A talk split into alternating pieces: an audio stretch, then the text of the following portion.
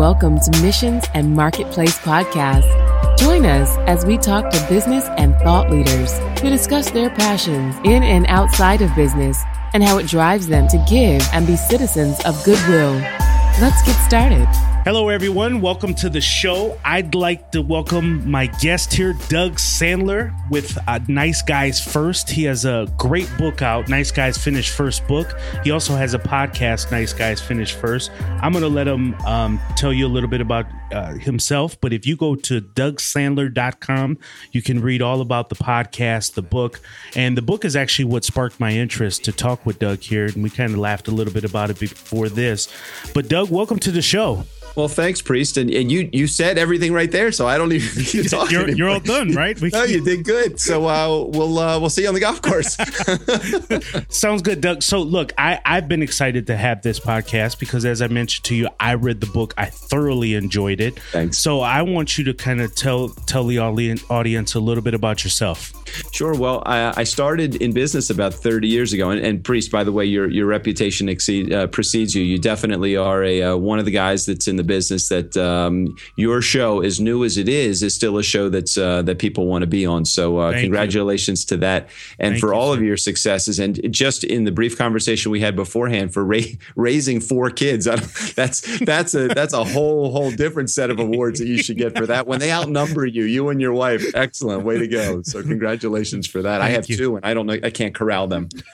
so uh, 30 years ago, started in business as a uh, as a mobile DJ, and uh, the business really really flourished. It grew to uh, really great proportions. I joined up with an agency uh, about 16 or 17 years ago, and um, our company does I don't know somewhere in the area of of seven or eight hundred jobs functions every year, and I do about uh, 75 to 80 functions myself, plus some corporate things. So wow, um, that the DJ business is great but what really happened, which was funny, Priest, was that about three or four years ago, or maybe three years ago now, I met with my financial planner and he said, Hey, Doug, I don't mean to alarm you, but if you turn around, the closest guy to you is about 20, 22 years younger than you are in your business. How is it that you've managed to stay on top of the, uh, the DJ business? Mm. And I said, um, I didn't realize that. you know, you know, you don't yeah. really take stock in what what's going on Especially in your life. Especially when you're just putting your head down and kind of doing what you love to do you just hit it 100%. I've had my head down for literally 30 years, probably more so significantly down the last 15 years in building this this business to the size that it's that it's been in. He said, "I don't want to alarm you, but you're in a business that's dominated by 22-year-olds and in a couple of years, this was a few years ago, in a couple of years you're going to be 50, which I just turned in December." He said, "Just think about what is the next step for Doug Sandler." Mm. And I had no clue. I really didn't uh, you know, there's so many different opportunities that arise, as I'm sure you're aware in the business that you're in. So many different things coming at you at so many different angles. And um, I thought that the way that I could make the transition to my next life, my next my next invention, my next career, would be to maybe take the knowledge that I built over the last 30 years of building a DJ business and building relationships and building my customer base, and build that into a speaking business, teaching companies how to do what I've done in my business uh, hired a speaking coach. Um, eventually hired a book writing coach because they said, "Hey, you can't be a good speaker unless you have a, a, a bestseller out there." And I'm like, I don't even want to write a book, yet, let alone have a bestseller. I don't. How do you do that? Yeah. So um, met with some people that really helped me put the right pieces of the puzzle together. I'm the kind of guy that if you tell me, I'm dumb enough to believe you. If you tell me something's going to work, it's going to work. I followed a plan, and it was basically spend uh, 20 weeks writing 10 pages a week, uh, come out with your book, do your best job of marketing because as a non-author you somebody might not realize this but writing a book is actually 20% writing and 80% marketing. Mm. doing a great job of marketing the book taking it to, to amazon's number one status in the customer service field. Congrats and on that by the way. thanks. I, it's just amazing and it's been such a whirlwind i haven't even had time to stop turn around like my dj business and look because i got my head down so that really does encapsulate about 30 years in about three minutes worth of time. Yeah, no, no, that's really good. And and and I knew about the DJ stuff, of course, and all of that stuff. You know, but uh, what really interests me about what you do here, first of all, I, I need to say this. I think you talking about nice guys finish first and gals to be PC a little bit. Yep, yep, um, sure. But I, I but I you know, I think this is a TED talk right? I mean, hey, hey, that's my dream, man. You got me. Wait, some did somebody tell you? Somebody call you ahead of no, time? No, no one called. No, no one called me. It just is a TED talk, and I'll tell you why. And we kind of touched on this a little bit. In the business world, we've looked at it as such a dog eat dog. You go get yours. Don't worry about the next guy. This is kind of saying, and I, I think there's a, a thing out there called the prisoner dilemma um, that kind of dives into this. It's even an explainer video that talks about this, where it's saying, look, if you start to show compassion and be friendly to other people, at the end, you both will win, or at the very least, you will win ultimately. Right. Which right. is which is definitely what you're saying. Nice guys finish first here. Um, so this is why this book really interests me. I mean, again, I was a reader before you and I spoke here, even connected, um, and I really enjoyed it because it was just a different spin on business because we're always reading about Jack Welch, and there's no knock on these guys, by the way. Yeah, they, yeah. They've all served their purpose. But this book really kind of encapsulated this is really how you win in business without losing yourself, if you will. Well, and and this is just how I've led my life. And I really thought nothing different. I thought everybody was supposed to do this. I thought some people just had, you know, just didn't have the the right charisma or the right style or the right. I mean, not that I have any of those things, but I was always thinking that when I ran across somebody that was just in a bad mood and stinking thinking and just yep. you couldn't seem to put the right formula uh, for growing a business together. I, I, started to notice that the people that did the the the people that were most successful were the people that uh, were the best relationship builders. Mm. And so for me, um, I think that the word nice, I, you know, you have to come up with some level of definition for the word nice. And I think that that nice to me is somebody that does all of the things that would make positive relationships. They're returning phone calls, they're returning emails, they're telling the truth, they're on time for their meetings and their appointments. They connect with people uh, just because. Yep. Those are the five foundations of the entire system that has built my business over the last, you know, 30 years. I can't imagine why anybody would want to be anything other than nice. Really good. That's good stuff. So so let's let's get into it a bit. So why do we think that nice guys finish first? What what is it? And you kind of touched on it a little bit, but what are the real reasons that nice guys finish first? Well, let me go back to a quote that I used in the book, which I think is that was so appropriate as I was writing the book, and I just happened to do some some uh, research and came up with a quote by Garry Shandling that says, "Nice guys finish first, and if you don't know why that's true, then you don't know where the finish line is." true. That's a good. One. And we um, we all we all define things differently you know, for us, and we had a before we started the conversation on, as we were recording this, you and I had a conversation just about life in general mm-hmm. and the fact that success means different things to different people. And for me, I need to get back to more of the things that are were important to me a few years ago, which are not spend so much time with my head down and focused on um, on just business. Yeah. If we bring that attitude, however, to the business world we'll find that we're a lot more relatable. We start to enjoy our job a little bit more, and um, people that are around us are happier too because we're not just focused. It's great to be able to talk about you know uh, the client that was the pain in the ass. Or it's yep. it's nice to be able to talk about the client that was the the best client ever. But there are so many more things to talk about than just work when you're in the office. And it all does play into a positive work environment which uh, studies have been done. Thousands of studies have been done about the effects of a of a positive culture um, on the profitability of a company. The happier a company is the more profitable a company is. And uh, why wouldn't everybody want to uh, to be that way? I I can't I can't imagine why. Yeah, it's interesting because you're you're exactly right. I mean, Zappos was one of those companies that uh, I've seen used in the past as an example of the employees are relatively happy, so the company is successful because why in the world would a customer want to buy shoes for 10 15 20 dollars more than they can run up the street and pay for it well you got happy employees that are servicing you and you can feel that energy in a sense. Well, and you know why? What happened? We had a very um, a good opportunity to actually tour the Zappos uh, factory, or not factory, the uh, Zappos call center when yep. we were in Las Vegas just a few years ago.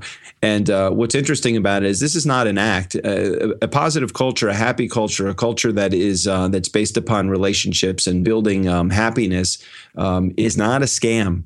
It really is an environment that works well when you're able to use your free time at the office and uh, play ping pong, or have your boss encourage you to take a few minutes to chill out or go into the employee cafeteria or over to the gym that's in the cafeteria, or visit your kid that happens to be at the daycare center, which is attached to the building because they care enough about their employees. Mm-hmm. Those are the kind of things that um, that exemplify an amazing environment that we all want to be a part of. And again, I never understand why we all don't want to have that as a, or ma- why management, let's say, does not want to, to, to, does not embrace that as a part of their uh, philosophy. I agree. And I think at the, the core of us, Doug, we're all looking for that, right? I mean, there are companies now that are becoming, they're still believing in capitalism, but it's more conscious capitalism, right? So there's the Whole Foods, there's the Tom Shoes, where Tom's is giving you those yep. good, good feelings like, hey, if you buy shoes, we'll give shoes to someone who needs it. That makes people happier that, you know, they're kind of controlling or being a part of giving. So I think at the core of us, we all want to be a part of that. now, a lot of times we let, life happen to us and you know people come in with bad attitudes and gossiping and different things like that. So how you know you talk about in the book the happy factor how do you address the happy factor i mean do you let people walk over you are you I, I mean do you let people just lend their crappy day to you?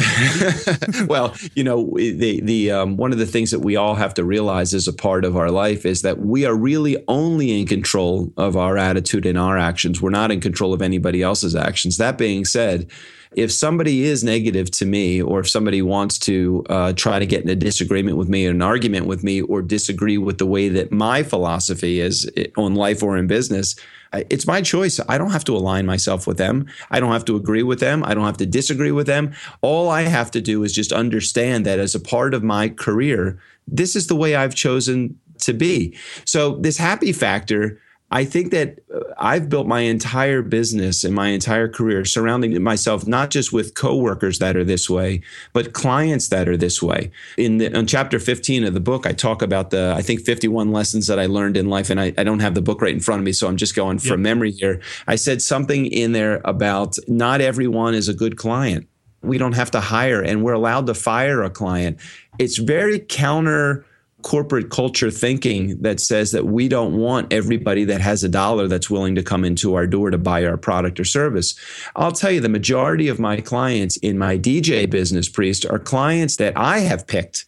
Uh, I've gotten to the point where, um, yeah, they've called me, but I know almost immediately, based upon my experience, what's a good match for a client or not. And the client that starts with, hey, I'm interested in hiring you to, to do my event. How much are you? As soon as those words right. are uttered from that client's mouth, I know that this is probably not the right guy. Yeah.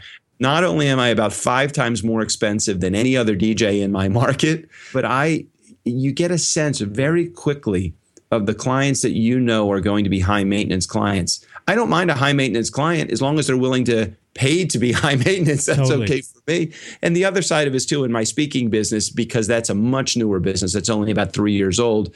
What's great about that business is I've taken all the experience that I've learned over the last 30 years of building my DJ business, brought it into this business, and starting it out the way that I envision. I am very selective about the clients that are going to come in my door. If I don't feel like it's a 100% common fit for both the client and for me, then I don't bring that client in the door. That's really good. And I think that speaks a lot to the guy that's miserable in his job, sitting in the cubicle. I mean, at some point, you know, you can come to the office and complain and gossip and be upset with other people and have a hard time. You know, sometimes you go through the drive through at a restaurant and the guy or the gal behind the counter, they just treat you like crap. And it's like, hey, I didn't come with you to fill out the application. That's right. You know, so we all have, and your book brings it up totally, where you talk about we all have control to decide whether we want to be at the job, whether we want to you know, so you're just deciding, right. hey, look, I want to be happy and this is what I want to charge. These are the clients that I want. And you know, you build your life from there rather than letting life dictate what you're going to get. I just spoke to, uh, as a part of my podcast, I spoke to um, a guy, his name is Croft Edwards, and Croft is a successful business owner and leadership coach. And he talks about this thing called leadership flow. And one of the things that he mentioned, and I wrote this down because I think that I'm going to try to incorporate this into my speech somehow, is that there's two types of people that we kind of run into in the world that we work And Unfortunately, this is the majority of the workforce people that are resigned, so they have resignation, or they have resentment about mm-hmm. their job. Mm-hmm. And what is it about why do people go to a job? They spend eight, nine, ten hours a day that are there. They get in their car and they go home. What is that? I mean, if you're not ha- happy at your job, nobody wants you there. Right, Especially. You're, you're not just filling time and space. You need to do your job, and you should want to excel at your job. And if you're not happy, why spend more time there than you uh, than you need to and just get out and find something you love doing yeah and that goes to show how much you know to some degree people are slaves to the paycheck i mean you do yeah. have to do a gut check at some point and say well you know i can't be mad at anybody but myself because i want to be here i mean I, I, read business insider and you hear about people that have six figure jobs and they quit to make 30000 but they're that much happier so you know there's some give and takes and trade-offs but the whole point of this book is to say you'll still win in the end, but you got to kind of bet on yourself a little bit in the beginning, even if it seems like in some cases you may be take or appears to be taken advantage of, or you may be losing, but in yeah. the end you will win. I, and I agree with you, priest. And I think that oftentimes that people see being nice as a sign of weakness. Yep. Uh, or as a sign of, well, he's being nice because I guess he's just not a good, or you know, he's not a good leader. And I would tell you that it's just the opposite. I think the people that understand the the importance of forgiveness in their life, that understand that it's not all top down management, it can be uh, staff management as long as they're presenting good ideas. If you're showing gratitude as a part of um, managing people, those are the things that are really key in being a good manager, a good leader, and a nice person. Yeah, that's good. You know, one of my favorite chapters in the book, which happened, you point out to say, you know, is one of your favorite systems, as you put it. You quote Confucius in here, and it says, Life is really simple, but we insist on making it complicated, which kind of goes to what we're talking about in people taking the paycheck. But why is this framework uh, basically your favorite system? What is it of this chapter? And kind of get into this system, if you will. Well, it's by default for me. And again, I, my wife hates when I say this, but it really is my reality. I'm a simple guy. You know, I, I can't wrap my head around a lot of analytics that I see and reports and balance sheets and profit and loss. But I can tell you that if I make a customer happy, mm-hmm. they're going to come back. And so for me, uh, you know, a company like um, I know they probably are beaten up so much with how great they are, but a company like Zappos, I don't think they measure how much time you're on the phone with your customer. They don't, you know, and I think that what's so critical about something like that, and if it's not them, other companies that are doing it, you know, how do you measure how long it's going to take to make your client happy on your customer happy on the phone? And in a retail environment, um, I think it's critical that we stay on the phone or stay in front of the customer until that customer is uh, is happy. Oftentimes, uh, what I'll do as a part of my workshop is I will I will actually walk a room full of people through their customer's experience. And if I said to you, priest, um, you know, in the course of your there's this thing called touch points. That's the, a touch point is a time when um, when a uh, prospective customer or a customer comes in contact with your brand. Okay. So, uh, how many touch points do you have in the process of a customer doing research about your company till the time that they've purchased your product and you're doing the follow up. Many people will say, I don't know, we have 20, 25 touch points along the way it's amazing as we map out the customer journey that oftentimes there'll be well over 100 opportunities for a customer to actually touch your organization, touch your brand.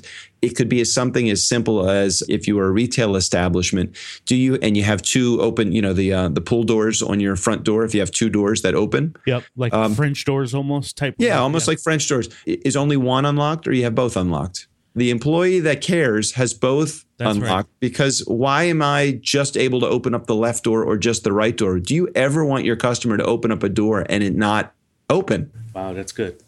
So, I mean, that's that's just a simple example, or a trash can overflowing in the bathroom. I uh, work through an agency in uh, in Washington D.C. and I and I spent a huge amount of time explaining to the people that run that agency the importance that when a customer comes in, a prospective customer comes in, or a current customer comes in, and they need to use your restroom, why would you ever want a soap dispenser that's over that's not working a, a trash can that's overflowing mm-hmm. and they might say well it has nothing to do with entertainment and I say it has everything to do with the customer experience. And that is a touch point that you don't want to ignore. It's more minor than how well the band is going to play at your wedding. Yes, I would agree to that.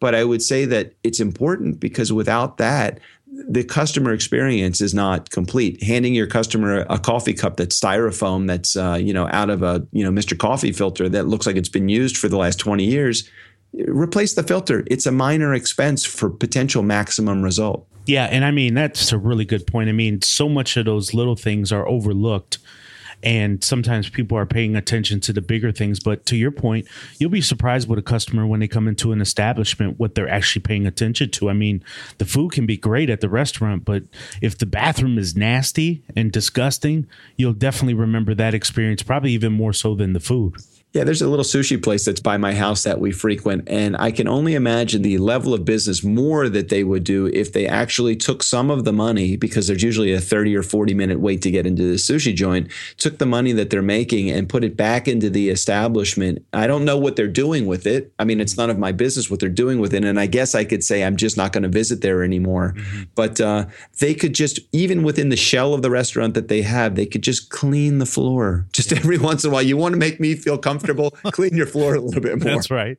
You know, I, I want to take a step back just for one second because, you know, to me, happiness goes beyond just an emotion, right? Because if we're emotional about it, then we will go in this energy and motion. And when we're unhappy, we'll give people unhappy. But happiness, is as a decision, right? So when my little one, my little girls, when they were smaller, I used to tell them, make it a great day. Mm-hmm. And as they got older, they would always say, well, why do you say make it a great day? And I can't remember where I got it from, but it's like, because if you don't make it one, someone else will make whatever the day they want for you. That's true. That's right? true. So yep. if you want to be happy, you got to make it a great day. And sometimes people are going to throw stuff at you, physical or otherwise. that, that on stage, I hope they don't throw anything physical at me, but it, it, could happen, I guess. Right, right. It could happen, but you still have to decide to do your DJ gig yep. and do it well and fight beyond whatever feelings you have and whatever that may be. So again, this nice guys finish first is so key for me because it totally just resonated with me from with the understanding of hey we one of my favorite lines is in Shawshank Redemption where he says get busy living or get busy dying. You got yeah. two options right? Yep. so either you can be unhappy or you can be happy. It's going to both take energy. Which one do you want to pour it on? And I think what's interesting about what you're saying priest is that the, most people that are negative or have an attitude that's less than positive I don't even know if they realize it Mm. And I'll take it even one step further. I don't know if they realize the toll that it's taking on a couple things. One, their health, mm-hmm. but second, the relationships that they have. Um, there is, uh, and I won't use names because uh, I'm sure that they probably listen. There's somebody that I know in the work world that's out there, and um, and this person is just extremely negative all the time. Mm-hmm. And when the, a conversation is brought up about that office and that person there is never a positive word that I, you can't get beyond the negative attitude that this person has. And I don't think they quite realize, or anyone that is in that position realizes the toll that it takes on their health, number one, because I think it really does affect your attitude, affects what's going on inside. I believe that too. And uh, and their relationships. And you know, they struggle. Why aren't they doing more things socially with people at the office? And the answer is because nobody wants to be around that kind of thinking. And that's got to hurt. Yeah, definitely. So, you know, kind of just getting into this a little bit more, Doug, how do how do we, you know, we're in a social world, right? So mm-hmm. Facebook, Twitter, yep. I mean, a lot of, you know, relationships, mine and yours is being developed this way, right? Through online. How yep. do we develop sincere, genuine relationships in such a such a connected world. And we are in a connected world. And I think that some people will use uh, social media as a tool, but also as a crutch to hide behind to autobot and or auto post and do all this stuff. And and I do have several automated services that help me keep track of the things that I think that are important, but I don't have one when it comes to personal connections. So for me, somebody reaches out to me on Twitter, you're never going to get an auto response back that says, Thanks for reaching out to me on Twitter. I'll be back in touch with you. Right. If you're saying something to me, I'm going to respond. I think what's important in today's world, especially as easy it is to make connections, we have to realize the human element is so key, so critical. It, what I was telling you earlier about 80% of, I mean, uh, writing a book is 80% uh, marketing, 20% actually writing skills. The 80% of marketing, it's not just puking product out there in the world. It's about the relationship that you have with people when they connect with you. So you and I have this relationship. You develop it on LinkedIn or Facebook or Twitter. Yep. You send me a tweet saying, Hey, I'd love to get you on the show or something like that. Yeah, I could have easily just started sending you, put you in the automated process and just, you know, puke product and tell you how great I am and all that other stuff. Sometimes it's easier. I look at it and say, it's easier to get an opener through social media, but the relationship is still up to us as human beings. Agreed. Social media is one small aspect of how relationships really have suffered over the last uh, you know 5 or 10 years. Automated phone systems the you know when you call your credit card company and you can't speak to a person overseas call centers have clobbered our customer service numbers because unfortunately something is getting lost in the translation. Are we just a number to the credit card company or are we somebody that actually is going to get help. And when I've called my credit card company, I had one experience where I called for a dispute of a duplicate charge. And finally, after several minutes of frustrating conversation with trying for him trying to make me understand the credit card agreement, and I actually printed out a copy of my credit card agreement. It's 117 pages. And he referred to a specific page of the credit card agreement. Who with reads all that? I, and that's exactly what I said to him. I said, I, I, don't remember his name, but let's just call him John. I said, John, I, I don't even know. Do you, have you ever read a credit card agreement before? so the other thing I said to him, which was really interesting, because I don't think that he has ever had this line, and I use this all the time with people when I'm getting a script. I say, "Hey, hold on a second. I said, "Can you do me a favor?" I said, "For the next 60 seconds, I'm more than happy to listen, or however long it takes for you to tell me what you do." But for the next 60 seconds, can you just put down your script and talk to me like a human being? Right. And uh, when you diffuse the situation, sometimes they don't know how to respond and they'll just hang up. Or sometimes they'll say, "Hey, I'm really sorry. You know, I, you know, I'm just doing my job." And I get people are doing their job, but you got to be a human being. Yep. Anyway, that's that's how I try to be. I want to be a human being. I want you to be a human being, and I want us to have a relationship. Now, again, we open up thousands of relationships online. It's the ones that communicate back to me and the ones that actually are active that I want to say more to and talk more to and have a relationship. That's a good point. I mean, because that's in essence what it is, right? So, you know, I, I say this and I know some people are going to listen to it now and be like, okay, so he doesn't want to approve me. But I have so many requests to be friends on Facebook, for example. Right. right. You know, that's where I want to have more sincere, genuine. And I, you know, I went to Target one time and I was a friend with a guy on Facebook. And this guy was shifty, couldn't look at me in the eyes and so I went home and unfriended him, but it taught me a valuable lesson about Facebook, right? And I decided I'm going to just be friends with real life friends, real people, real people, and family members, and that's about it. Versus, yeah. so Twitter is more where you can kind of build up to a thousand numbers, but even there, I'm trying to create genuine relationships, like with you, right? Well, it's on Twitter. Unfortunately, um, oftentimes people will confuse large numbers with large networks with big business, and I'll tell you, I've run across plenty of people that have been on my podcast and I've talked to that have 100, 200, 300, a half a million followers followers. But when it comes down to it, and if I'm following their feed, a couple of things are happening. One, they're doing a lot of auto um, uh, posts, yeah. and the second thing is there's not a lot of interaction. The people that are following them are, you know, there's, there's the same 30 or 40 or 100 people that are responding, and I can tell. I have, I don't know, 17, 18,000 followers on Twitter. The number doesn't really mean anything because I really legitimately have a couple hundred that will respond and we have some level of relationship. And those are the people that I put all my time into, not the people that, you know, you think that you might develop a relationship with somebody. I don't know. I have to go through the 17,000 to figure out which one of these people are going to become that, you know, couple hundred this month. That's really good. That's key point there.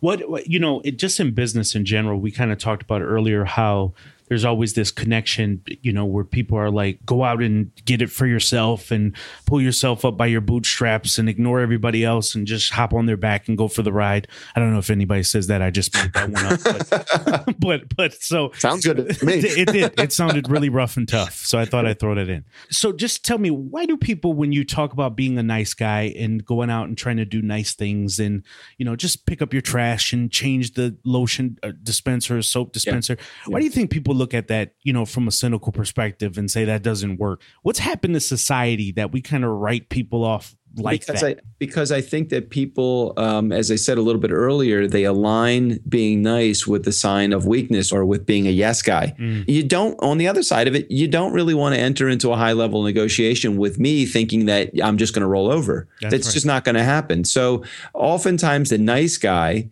let's just call him the nice guy, Mr. Nice Guy that's out there in your world is the underdog. I am more than happy to be considered the underdog. Uh, my dad used to, um, uh, my dad has passed many years ago, but he used to have this business called Sandler Systems, which was a, uh, a sales program. And as a part of the sales program, he talked about this uh, detective named um, Columbo. I don't know if you remember oh, Colum- Columbo. I sure do. I sure do. But Columbo was the guy that was the bumbling fool. He was the Inspector Clouseau of the detective world in the, from TV. Or he appeared to be. He appeared to be. Yeah. That guy, you tend to let your guard down with that guy. Yep. And like I said before, this is not an act. This is how I am. I am just, you know, I, when you say something like this, it sounds so disingenuous, but I'm a genuine guy. What you see with me is what you get. I don't, I, I, have an agenda, as we all have an agenda in this world. I want to be successful, and success is defined for me the way I define it, not the way you define it. That's right. And um, and for me, there are certain levels that I want to attain in this life, and I'm on my agenda. My agenda, which has been my life's philosophy, because of being four years old and walking out of the house, and my mom saying, be, "Dougie, be nice."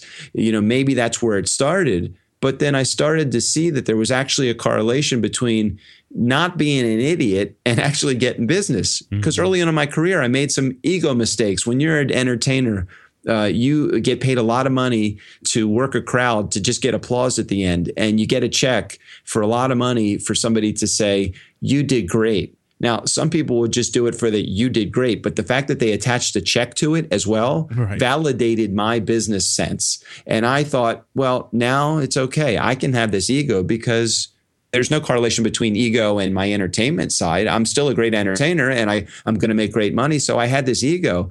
And that was like the worst thing that you could possibly have. Yeah, a career changing performance in 1992, where I realized that it wasn't about me it's really about my customer. And if you don't inspire, invest people, invest time, energy, and resources in people, if you don't inspire them to take action, if you don't execute a plan excellently, which is part of my whole system, invest, inspire, and execute, it doesn't work. Right. And so for me, you can't be a jerk and be successful. Now, that's my philosophy. You know, if I walk into a, a, Fortune 500 company and there's a guy that's running that company and they're making billions of dollars, and the guy in, in the uh, CEO position is a jerk, they might correlate the fact that he's a jerk with success. And that's just how you are when you're successful. I don't think it has to be that way. I, I think you can be a nice guy and be successful. Totally. I, I agree. I remember working at a company a few years back, several years ago, in fact. And, um, you know, I'm sitting down with my manager, and my manager is talking to me, and and he knew he was a jerk. He knew it. he knew he was a driver of business, but he got stuff done. People responded to that. But we were sitting in the office one time, and I think we were doing my review, and he said to me, "You know, people." Do what I asked them to do, priest, because they're afraid of me, but they do it for you because they like you. That's and, good. And I thought that was really sincere yeah. from a sincere place. But he was saying that, hey, like the nice piece, I don't know how to do that. So right. I just know how to make people afraid. But what you're doing and working with people, and like you said, it doesn't mean rolling over because I'm not going to right. take just anything from a client. I'm not going to say yes to everything. That's not what this means here. But what this does mean is you don't have to be a hard ass at every turn and you don't have to make every hill the hill you want to die on. Right. I mean, right. There, there, are just some spots that you can say, this is a hill that I'm willing to give up because ultimately, you know, either we're both going to win the battle or at least I am. Right. Um, and that's, I think that's a good perspective. You know, so one, one last question that I want to ask here, Doug, before we wrap up is, you know, how do you inspire clients and not necessarily sell to them? So there are people that are listening to the podcast. They're saying, hey, that's all great being nice, mm-hmm. but I have a widget. I have guns and butter that I want. Gotta move. Gotta move guns and butter. I, I gotta move product. So you know, how do how do I inspire them to buy versus just trying to flat out sell to them? I mean, ultimately, I think what it comes down to is that when you're building a relationship with somebody, you are trying to uh, build trust. And to try to sell somebody something prior to building trust and building a relationship with them doesn't make sense. I've had many customers that have said to me, or many prospective customers say to me, "Hey, can you send me a contract? I'm ready to I'm ready to go." And if I wasn't ready for that contract yet, if I felt like they were moving through this process a little bit too fast, I, you know, most salespeople would say, "Okay, I'll send you the contract. Great deposit, blah blah blah." I'm not looking for a contract. I, and I'm not looking for money. What I'm looking for is to build a relationship so that when it comes down to it, if uh, if that check doesn't arrive, doesn't matter. I know it's coming. It's going to be here. The client uh, that I'm building the relationship with is the one that's going to stick with me for life because I've built trust with them. It really is all about the relationship certainly you have to have a good product or a good service to back that up. And I would say, you know, go one step further and say it's almost irrelevant what your pricing is if you've built a good relationship with a customer. Because they're going to uh, if they trust you they trust your opinion. They are not focused on what your cost of your product is. They're focused more on the quality of the relationship that you guys are building. Because ultimately for them if you provide a, uh, a product or service that works you're going to make them look really good in their company and, and that's invaluable. I mean there's no price that you can pay to have somebody look good within an organization. I, I mean i would say that inspiring your clients is so much better than selling your clients because inspiring them will lead you to be a consultant. And who doesn't want to be a paid consultant for somebody? If somebody's calling you and they're actually asking your opinion about something, that makes you feel good as a um, as a salesperson. That's really good stuff.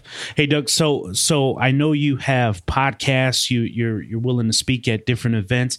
How can people get in touch with you? How can they reach out to you and and kind of talk with you about this different stuff and even get involved in some of the other things you're doing? That's great. Well, somebody can check out my website to see if there's anything of interest in there. Uh, we do have a podcast called the Nice Guys on Business podcast. I do have a book called Nice Guys Finish First. I do write a weekly blog and I write for Huffington Post and, and I have a whole bunch of real fun stuff. All of that stuff can be accessed as well as my contact information directly on my website, which is dougsandler.com. If you want to hit me up on uh, on Twitter just to have a, a brief, short relationship or 140 character uh, conversation, it's uh, at DJ Doug. That's the best way to reach me, just DJ, D O U G. Thanks, Doug. You've been awesome. I really appreciate it.